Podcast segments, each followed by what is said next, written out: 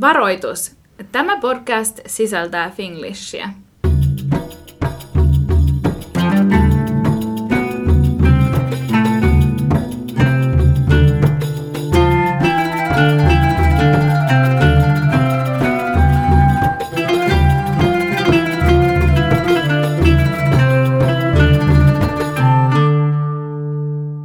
Tervetuloa kuuntelemaan Aavikolla podcastia. Täällä ollaan nauhoittelemassa Janni Ja Jenni. Tässä jaksossa meillä on vieraana täällä taas Saara. Haluatko lyhyesti esitellä itsesi? Moikka kaikille. Eli mä oon Saara. Seitsemän vuotta ollaan asuttu Dubaissa perheen kanssa. Tultiin tänä aikana. Tervetuloa. Kiitos. Ja tässä jaksossa me haluttaisiin kysellä sulta enemmän, kun oot opiskellut etänä täältä Dubaista Suomeen käsin ja sitten valmistunut. Haluaisitko meille tästä alkaa kertomaan? Joo. Eli mulla on siis tosiaan matkailualan tausta itsellä Suomesta. Tein monipuolisesti matkailualan hommia ennen kuin muutettiin tänne. Ja sitten jäin lasten kanssa kotiin useammaksi vuodeksi. Sitten kun lapset lähti päiväkotiin, niin oli ajatus, että haluan palata matkailualalle. Mutta siinä oli ehkä useampi vuosi mennyt välissä, niin oli semmoinen olo, että joku kertaus tai jotenkin päästä takaisin sisälle siihen alaan ja oli kuitenkin varmasti menty eteenpäin mm. monessa asiassa, niin sitten ajattelin, että, että nyt tota, lisäopintoja ennen kuin palaan työelämään. Ja sitten mä rupesin etsiä vaihtoehtoja, eli täällä kuitenkin asuttiin ja mm. halusin, olisi ollut, tai ajatuksena oli, että suomalaista koulutusta, mm ja rupesin etsiä vaihtoehtoja ja sitten löytyi Jyväskylän ammattikorkeakoulusta tämmöinen vaihtoehto, että pystyy suorittamaan etänä ylemmän ammattikorkeakoulututkinnon, eli mulla on aikaisemmin jo restonomin ammattikorkeatutkinto alla. Ja sitten oikeastaan ainoat kriteerit oli, että etänä pitää pystyä suorittamaan, aloitetaan mahdollisimman pian ja matkailualaan liittyvää jatkokoulutusta. Joo. Ja sittenhän mä aloitin jo tammikuussa 2019 niin opinnot ja tein aluksi sinne Jyväskylän ammattikorkeeseen niin avoimen puolella kursseja koko kevään. Ja sitten kesällä hain opinto-oikeutta, minkä sitten sain ja sitten hyppäsin siihen virallisesti muun kurssin mukaan.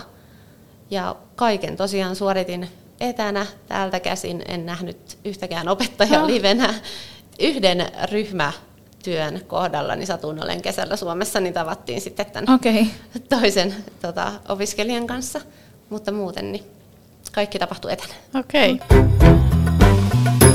Miltä tällainen etäopiskelu tuntuu ylipäänsä, kun tuntuu, ainakin mulla kaikki opinnot, mitä on tehnyt, niin on ollut ihan silleen niin kuin läsnä siinä? Siinä oli paljon niin kuin erilaisia vaikeuksia, että oli etenkin ollut Suomesta niin monta vuotta pois, sitten oli ollut työelämästä monta vuotta pois, ei ollut opiskellut, ja sitten yhtäkkiä kaikki tapahtuu etänä, niin kieltämättä se oli niin kuin se alku oli aika sellaista hakemista, mutta siinä oli sitten kuitenkin jo siirrytty Suomessakin noissa kouluissa etäopetukseen koronan takia, niin heillä oli niin kuin tosi hyvät valmiudet siihen, niin toimi, toimi tosi hienosti ja aika nopeasti siihen pääsi sitten sisälle. Oliko se kuinka tota, sillä lailla niin kuin järjestelmällistä, että oliko niin, että kaikki piti suorittaa silloin, kun se piti suorittaa, vai oliko siinä sellaista joustavuutta, että okei, nyt mulla ei ole aikaa tohon, niin mietin sen vaikka kahden kuukauden päästä, vai millä lailla se tavallaan toimi.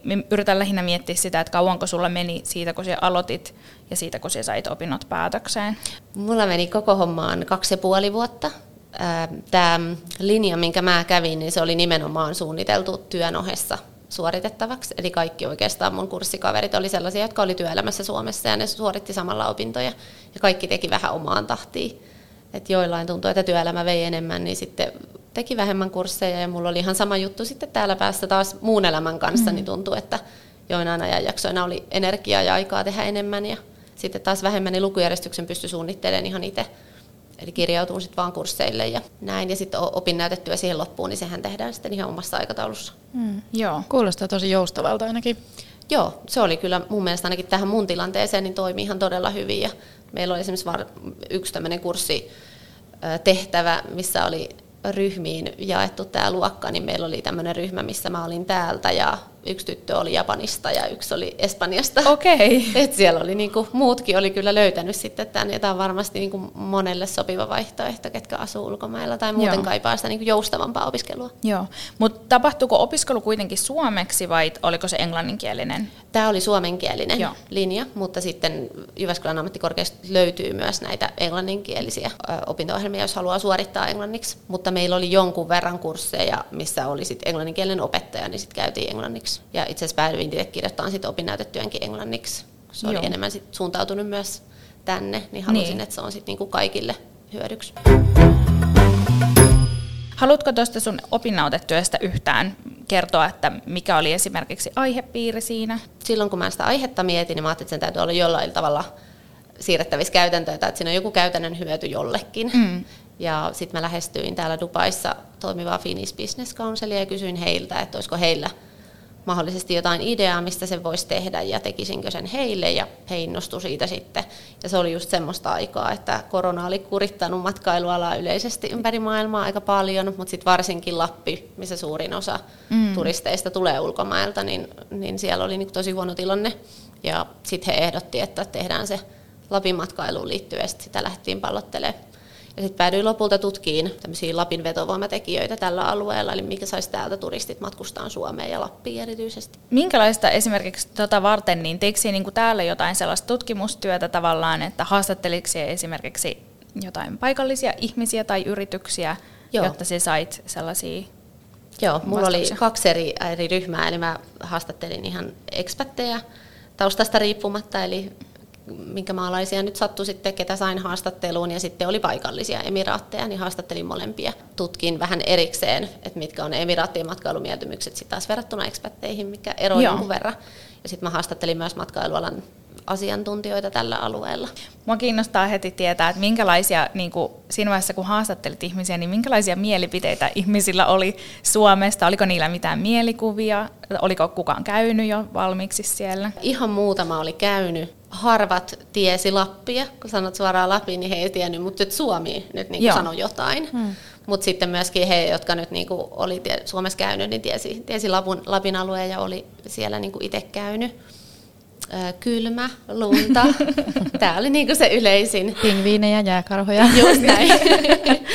Siinä aika nopeasti kävi niin kuin selväksi, että tälle tutkimukselle on tarvetta. Mm. Joo. Sitten myöskin, että, että sitä matkailun boostaamista täällä päässä, niin sille, sille olisi kova kysyntä.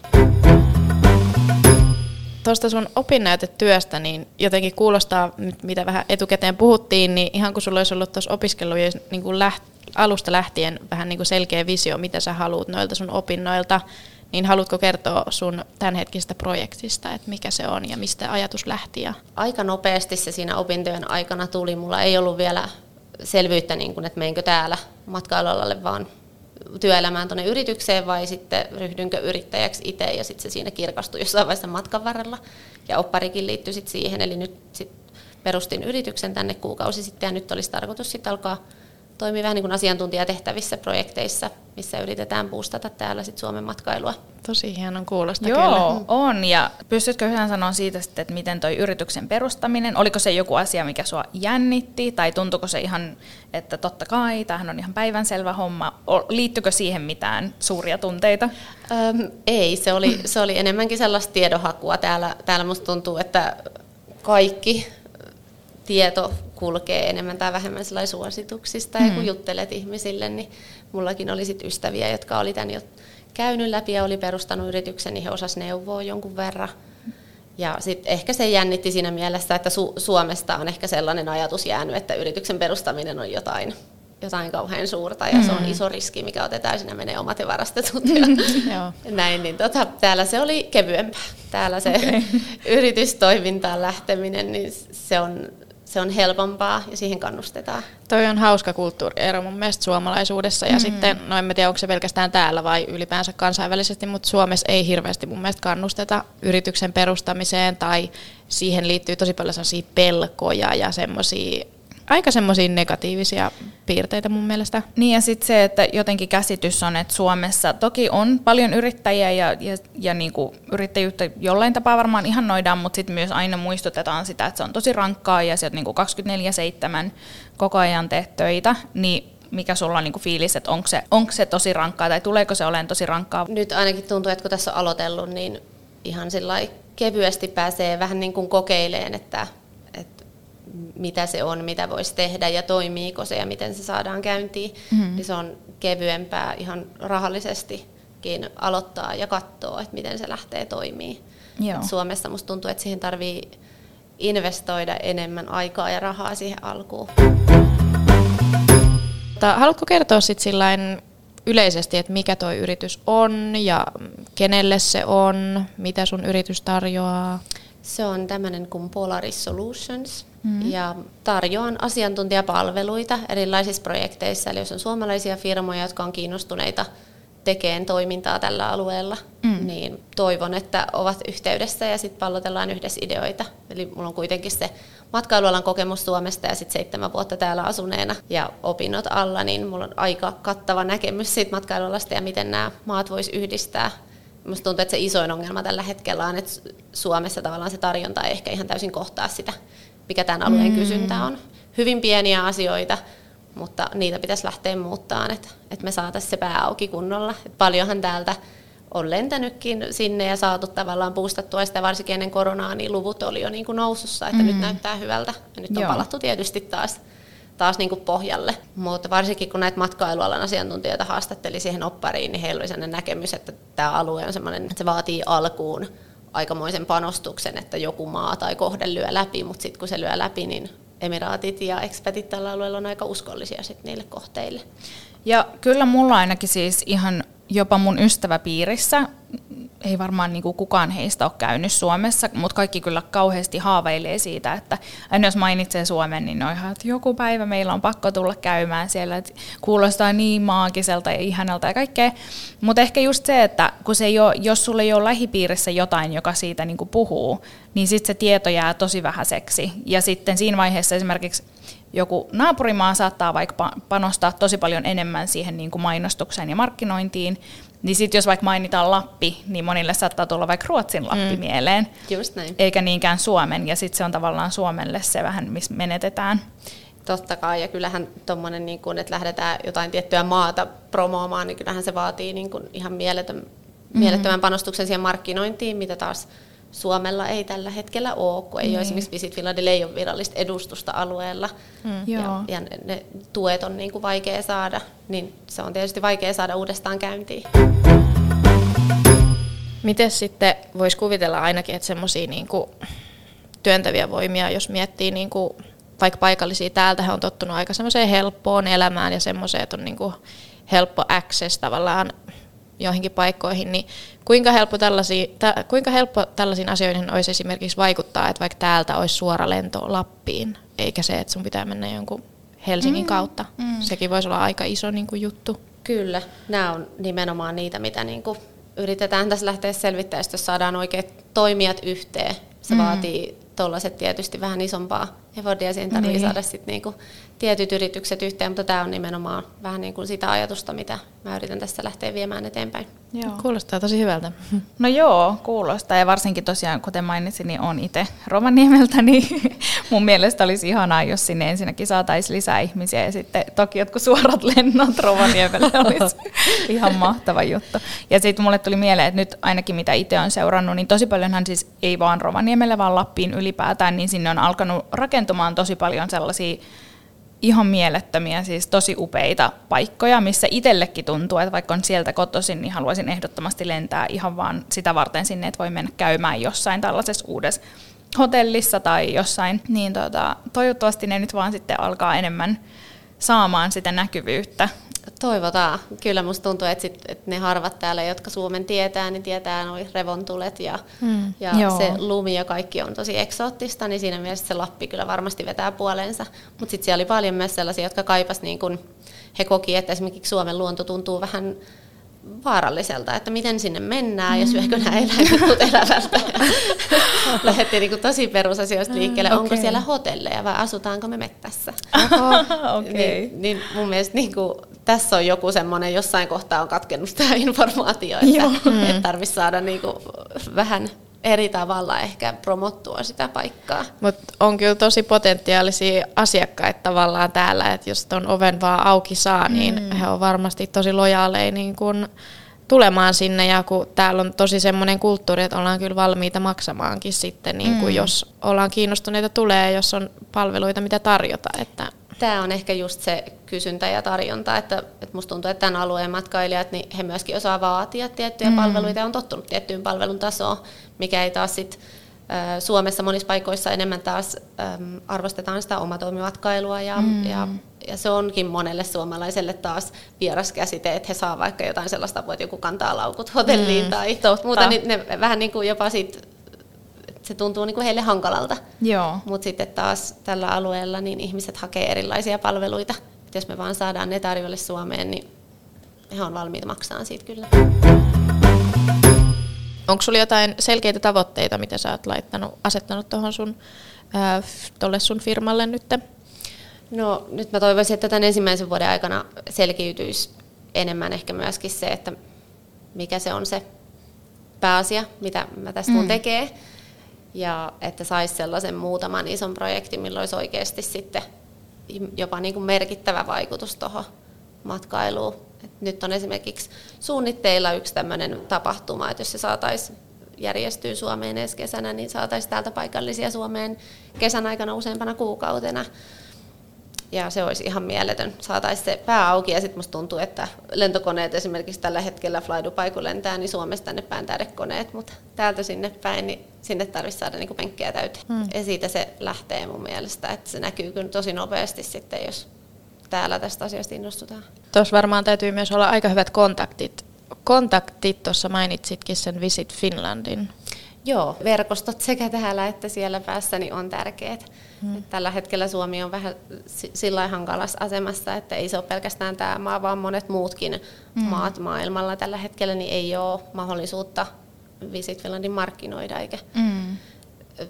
mitenkä vahvasti olla esillä, kun ei, ei ole tällä hetkellä rahoitusta valtion tasolta oikein mihinkään tietysti tämän ajan mm. jälkeen. Mutta tämähän olisi ihan mieletön aika nyt, nyt varsinkin. Musta tuntuu, että koronan jälkeen niin ihmiset arvostaa sellaista puhtautta ja, ja luontoa ja vapaata tilaa ja etäisyyksiä. Joo. Niin tavallaan ne kaikki valttikortit, minkä, millä Suomi on pelannut kaikki nämä vuodet matkailualalla, mm. niin nyt ne niin kuin tulee vielä Joo. korostetusti esille, että ne on nimenomaan ne meidän vahvuudet. Ja nyt kun muuten kun mainitsit vielä tuonne, että kesälle suunnitteilla, niin me tosiaan käytiin nyt mun miehen kanssa kesällä Rovaniemellä, ja tota, hän ei ollut käynyt moneen vuoteen su- niin kuin kesäaikaan Suomessa, että ainoastaan kaikki reissut oli ollut just talviaikaan, niin me jotenkin molemmat todettiin, että hetkonen, tähän onkin tosi ihana kesäaikaan, että me melkein kumpikin tykättiin nyt enemmän, kuin säät oli tosi hyvä. Toki oli melko tavanomaisen lämmintä tänä kesänä, mutta säät oli tosi hyvät, oli jotenkin tosi kaunis. Me oltiin tosi paljon luonnossa. Ja mun mies, joka on Lontoosta sellainen niin kuin city-ihminen, niin se oli aivan, se piti sitä ihan jonain niin kuin taivaana maan päällä. Niin jotenkin niin kuin aina unohtaa suomalaisittain sen, että se kesähän on siellä tosi sellaista spesiaalia aikaa myös, eikä vaan se, että talvi ja eksotiikka. Se on just näin. Ja sitten jotenkin se on se korostetusti ollut kaikille ulkomaalaisille, että no Suomi ja talvi, talvi ja lumi. Mm. Mutta varsinkin Lappi, niin hehän on jo niin kuin monta vuotta kipuillut se matkailualla siellä, sen kanssa pitäisi saada ympärivuotiseksi se matkailu Joo. ja haluaisikin korostaa niitä muita vuodeaikoja. Joo. Ja sitten tässä opparissa tulikin selville, kun haastattelin muun muassa Emiraattiin nuorempia naisia, niin he sanoivat, että esimerkiksi talvi voisi olla sellainen, että he matkustaa kavereitten ja sukulaisten kanssa sinne, mutta mm. sitten taas kesä tuntuu, että kun monesti emiraatit matkustaa, niin kun perhe saattaa olla 20 henkeä, niin. että siellä on isovanhempia myöten kaikki mukana, niin sitten vanhemmat ja isovanhemmat taas on sellaisia, jotka kaipaa ehkä niin kuin sellaista vähän tutumpaa, mm. niin se mm. kesä voisi olla isomman perheen kanssa sellaista Joo. aikaa, kun matkustetaan. Niin totta, ja sitten jos miettii ylipäänsä matkailua, että mihin näitä lokaaleita täältä saa, niin heillähän on kaikki tämmöiset niin uskonnolliset juhlapyhät just painottuu aika tonne loppukevääseen ja kesään. Just mm. näin. Ja sitten Ramadani kun loppuu ja on tällä mm. hetkellä siinä keväällä, niin Ramadanin jälkeen monesti halutaan matkustaa. Niin. Tai sitten kun täällä alkaa pitkät kesälomat koulujen jälkeen, niin se tapahtuu just siinä kesäkuun ja säät on täällä niin kuumat siinä vaiheessa, että voi ehkä nauttia siitä, että pääsee Sekin. vähän viileämpään. Kyllä. tätä, tätä juoksia tätä kuumuutta kesällä kyllä karkuun kaikki on paikallisista lähtien. Mutta sitä niin kuin pitäisi itsekin muistaa mainita täällä, kun puhuu ihmisille, että et ei se ole vaan niin kuin ne tietty muutama kuukausi vuodesta, kun sinne kannattaa mennä, vaan ihan ympäri vuoden. Siellä voi kyllä niin kuin kokea.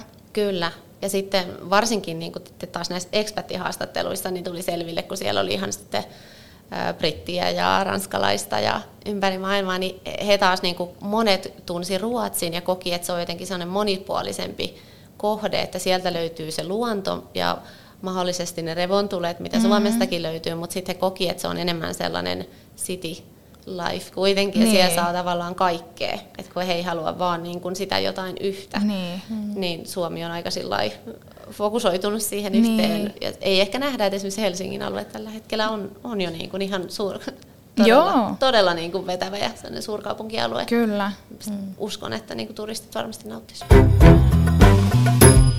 Innolla jäädään odottaa, että millainen bisnes tästä kasvaa ja Joo. miten toi Lapin matkailu tästä varmasti nousee vielä. Meillä on hyvä luotto suhun nyt, kuulostaa tosi hyvin nämä suunnitelmat kyllä. Kiitos, Joo. toivotaan. Kiitos munkin puolesta. Oli tosi kiinnostavaa ja Kiitos. tosiaan lappilaisena itse, niin tämä on mulle tosi semmoinen sydämen asia, niin jotenkin ihanaa, että joku on tätä alkanut nyt hoitaa täälläkin.